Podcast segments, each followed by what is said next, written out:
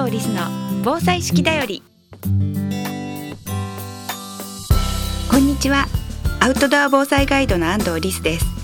ここからの時間は安藤リスの防災式だよりをお届けします。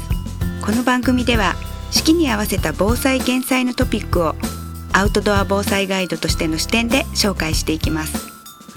アウトドアのスキルには自然と共に生きる知恵がたくさん詰まっています。毎日の暮らしを楽しく豊かにしていたら頑張らなくても防災に取り組めていた。そんな時間を皆さんと一緒に過ごせたらと思っています。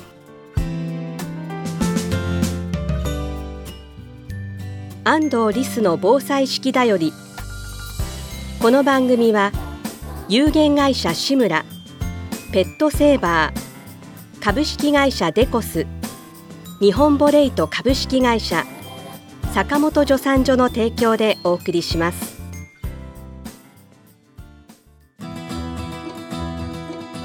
健康工房志村の古民家カフェムクカフェは親子で遊べる木のおもちゃ広場を併設。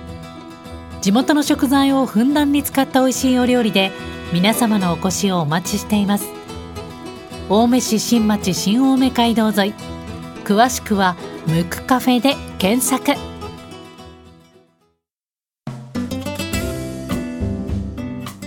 日は山登りや行楽シーズンにも大活躍のレインウェアのお話をしたいと思います。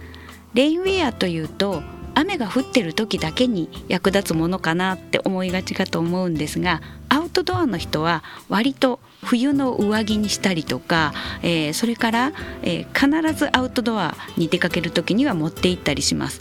実は東日本大震災後にテレビとかのニュースキャスターが全員被災地に入る時にアウトドアのレインウェアを着てるのご存知でしょうか、えー、アウトドアのレインウェアは全天候型対応ウェアと言われるので雪が降っても使えます、えー、そしてだから雪遊びにも使えます。で冬の風を防ぐ上着にも使えます。当然雨も防ぎます。で雨を防ぐ仕組みについては後でお話しするとして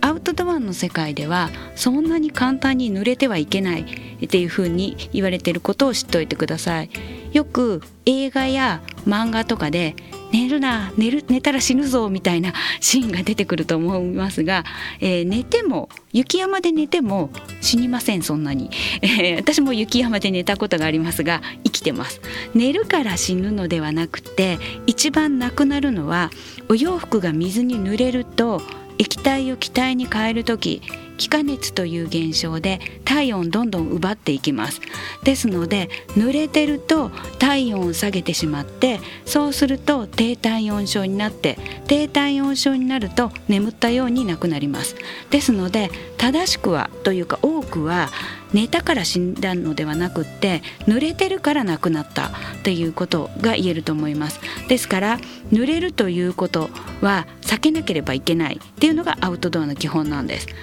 雨が降ってる時にちょっと濡れていこうかな みたいな、えっていうのは風流というかもしれませんが 濡れると、え必ず体温下がる可能性があり普段はいいけど災害時に濡れてるとそのまま体を温められないとやはり雪山とかと同じような現象雪山とまで言わなくても、まああのえー、雪じゃなくても体が冷えてなくなる時はありますのでそのような状態が起こります。ですので濡れないっていうの基本なんですね。もちろん外からの雨を防ぐっていう濡れないだけじゃなくレインコートの種類によっては中で蒸れてしまいますよね。蒸れてしまうとやはり濡れてきます。それは体温下げる原因になるので、えー、絶対に蒸れないもの濡れない蒸れないっていうものを両立させていることが大事になります。その時使われている素材は、えー、例えば有名なものはゴアテックスと言われるようなものは1センチ ×1 センチに14億個ぐらいの小さい穴が開いています。穴が小さいから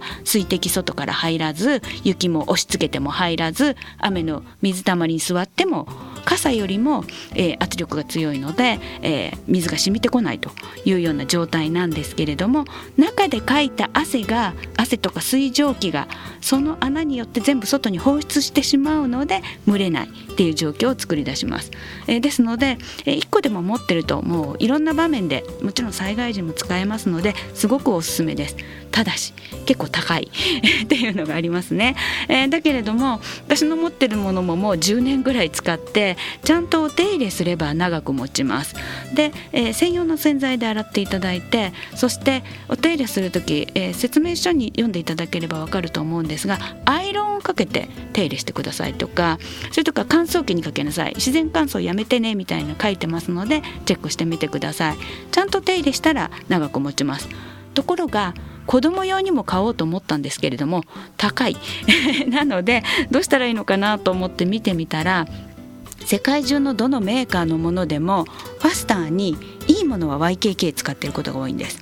で YKK の番号を確かめてみたら大人用と子供用もしも同じ番号だったら大人用のと子供用のものがジョイントできるんですね。ですのでまず自分が上着を着た状態で、えー、前に子供用の上着をジョイントさせていただくと前抱っこした状態でママコートのように使えるということが分かりました。そうすると、えー、たとええー6,000円ぐらいしたとしても120センチ最初に買っておけば赤ちゃんの時から使えれば6歳まで使えるので1年あたり1,000円のレインコートを買って捨てするよりもずっといいものが長く使えるってことになるのでそうすると、えー、買って捨てするお洋服も減りますし次の雇用に取っておこうとか思う服も減るのでタンスが低くなるので転倒防止グッズもいらなくなるということで減らせる防災ができるっていうふうに思っておいてください。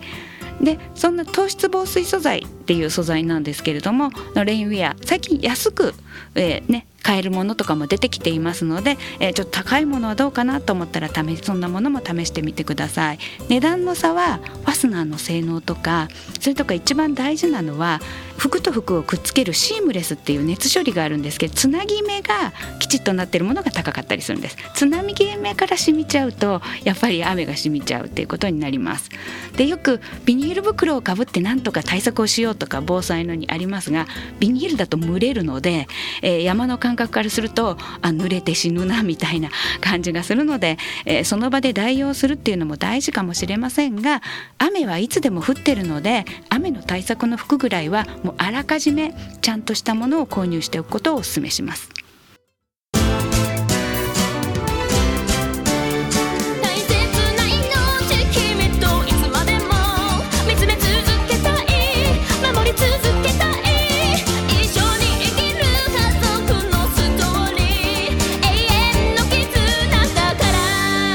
ペットの救急法ならペットセーバーズ。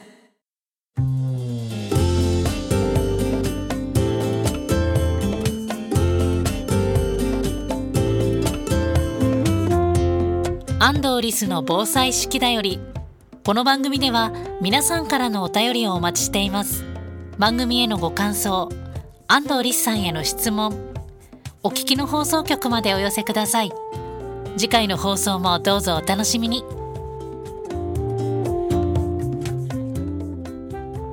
安藤リスの防災式だより